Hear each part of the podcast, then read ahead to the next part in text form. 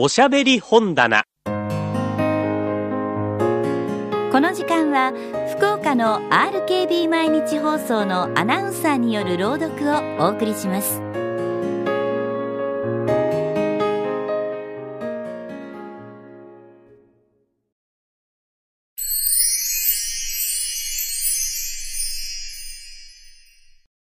新見南吉。ゴンギツネ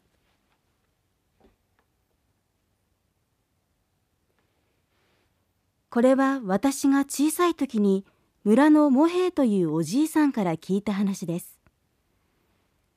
昔私たちの村から少し離れた山の中にゴンギツネという狐がいました。ゴンは一りぼっちの小狐でシダのいっぱい茂った森の中に穴を掘って住んでいました。そして夜でも昼でも辺りの村へ出てきてはいたずらばかりしました。畑へ入って芋を掘り散らかしたり菜垂れ金の干してあるのへ火をつけたり百姓屋の裏手に吊るしてある唐辛子をむしり取っていったりいろんなことをしました。ある秋のことでした。ゴンは村の小川の包みまで出てきました。川はいつもは水が少ないのですが3日もの雨で水がどっと増していました。ゴンは川下の方へとぬかるみ道を歩いていきました。ふと見ると川の中に人がいて何かやっています。ゴンは見つからないようにそーっと草の深いところへ歩き寄ってそこからじっと覗いてみました氷柱だなとゴンは思いました。氷柱はボロボロの黒い着物をまくし上げて腰のところまで水に浸りながら魚を取る張り切りという網を揺すぶっていました。鉢巻きをした顔の横っちょに丸い萩の葉が一枚大きなほくろみたいにへばりついていました。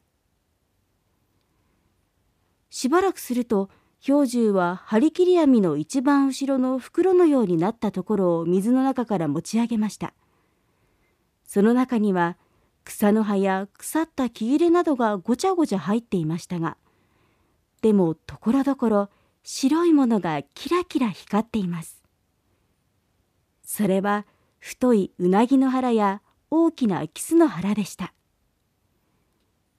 氷柱はビグの中へそのうなぎやキスをゴミと一緒にぶち込みました。そしてまた袋の口を縛って水の中へ入れました。氷柱はそれからビクを持って川から上がりビクを土手に置きっぱなしにして何を探しにか川上の方へかけていきました。氷柱がいなくなるとゴンはぴょいっと草の中から飛び出してビクのそばへ駆けつけました。ちょいといたずらがしたくなったのです。ゴンはビクの中の魚をつかみ出しては張り切り網のかかっているところより下手の川の中をめがけてポンポン投げ込みました。どの魚もドボンと音を立てながら濁った水の中へ潜り込みました。一番しまいに太いうなぎをつかみにかかりましたが何しろぬるぬると滑り抜けるので手ではつかめません。ゴンはじれったくなって頭をビクの中に突っ込んでうなぎの頭を口にくわえました。うなぎはキュッと言ってゴンの首へ巻きつきました。その途端に氷柱が向こうから「うわあ盗っ人狐め!」と怒鳴り立てました。ゴンはびっくりして飛び上がりました。うなぎを振り捨てて逃げようとしましたがうなぎはゴンの首に巻きついたまま離れません。ゴンはそのまま横っ飛びに飛び出して一生懸命に逃げていきました。10日ほど経ってゴンが安家というお百姓の家の裏を通りかかりますとそこのイチジクの木の陰で安家の家内がお歯黒をつけていました。鍛冶屋のしんべヱの家の裏を通るとしんべヱの家内が髪をすいていました。ゴンはふーん村に何かあるんだなと思いました。なんだろう秋祭りかな。祭りなら太鼓や笛の音がしそうなものだ。それに第一、お宮に上りが立つはずだか。こんなことを考えながらやってきますと、いつの間にか表に赤い井戸のある氷柱の家の前へ来ました。その小さな壊れかけた家の中には大勢の人が集まっていました。よそ行きの着物を着て腰に手ぬぐいを下げたりした女たちが表のかまどで火を焚いています。大きな鍋の中では何かがぐつぐつ煮えていました。ああ、葬式だ、とゴンは思いました。氷柱の家の誰が死んだんだろう。お昼が過ぎると、ゴンは村の墓地へ行って、六地蔵さんの陰に隠れていました。いいお天気で、墓地には彼岸花が赤い布のように咲き続いています。と村の方から、カーン、カーンと鐘が鳴ってきました。葬式の出る合図です。ゴンは伸び上がってみました。氷柱が白い紙紐をつけて位牌を捧げています。いつもは赤いさつまいもみたいな元気のいい顔が今日はなんだかしおれていました。ははん死んだのは氷柱のおっかあだ。ゴンはそう思いながら頭を引っ込めました。その晩、ゴンは穴の中で考えました。氷柱のおっかあは床についていてうなぎが食べたいと言ったに違いない。それで氷柱が張り切り網を持ち出したんだ。ところがわしがいたずらをしてうなぎを取ってきてしまった。だから氷柱はおっかあにうなぎを食べさせることができなかった。そのままおっかあは死んじゃったに違いない。ああ、うなぎが食べたい、うなぎが食べたいと思いながら死んだんだろう。あんないたずらをしなきゃよかった。ある日、氷柱は赤い井戸のところで麦を研いでいました。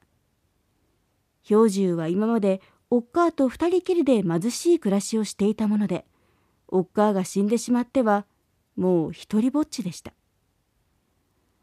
俺と同じ一りぼっちの氷柱か。物置の後ろから見ていたゴンはそう思いました。ゴンは物置のそばを離れて向こうへ行きかけますと、どこかでイワシを売る声がします。イワシの安売りだーい生きのいいイワシだーいゴンはその威勢のいい声のする方へ走っていきました。と、安家のおかみさんが、イワシをくれと戸口から顔を出して言いました。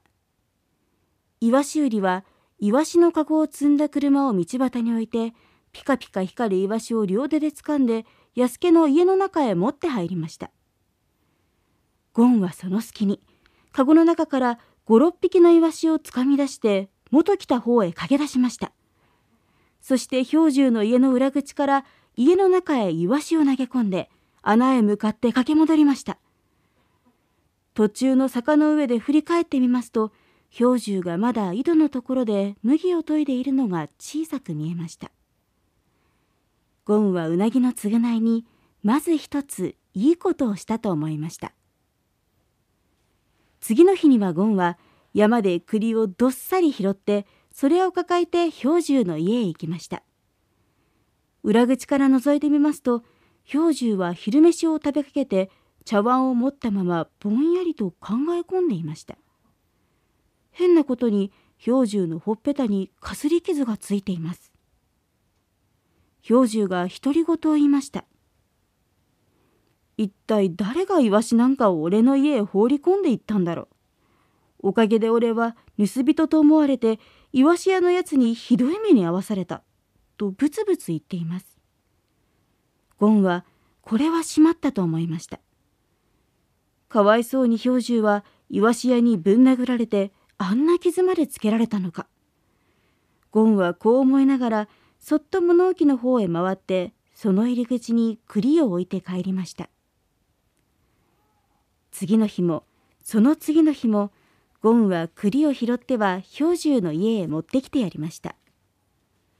その次の日には栗ばかりではなく松茸も23本持っていきました。月のいい晩でした。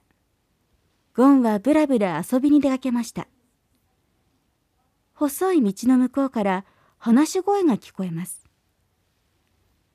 ゴンは道の片側に隠れてじっとしていました。それは氷柱とカスケというお百姓でした。なあカスケと氷柱が言いました。この頃とても不思議なことがあるんだ。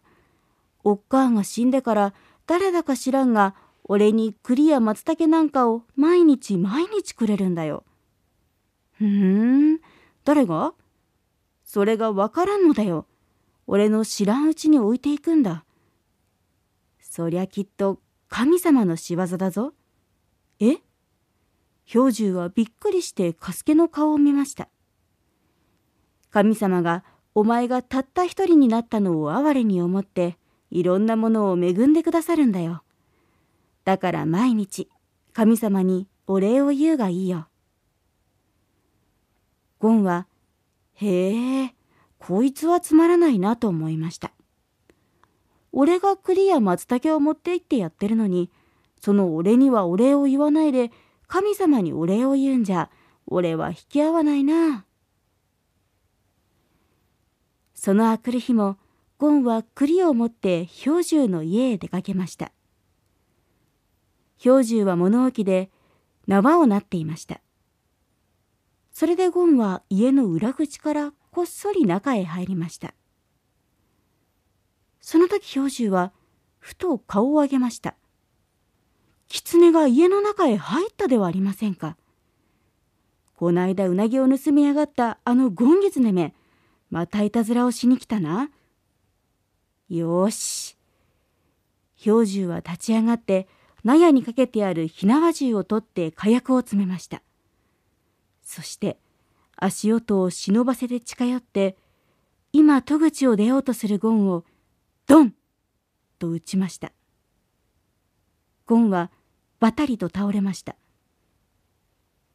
氷柱は駆け寄ってきました。家の中を見ると土間に栗が固めておいてあるのが目につきました。おやと氷柱はびっくりしてゴンに目を落としました。ゴン、お前だったのか、いつも栗をくれたのは。ゴンはぐったりと目をつぶったままうなずきました。氷柱は火縄銃をばたりと取り落としました。青い煙がまだ筒口から細く出ていました。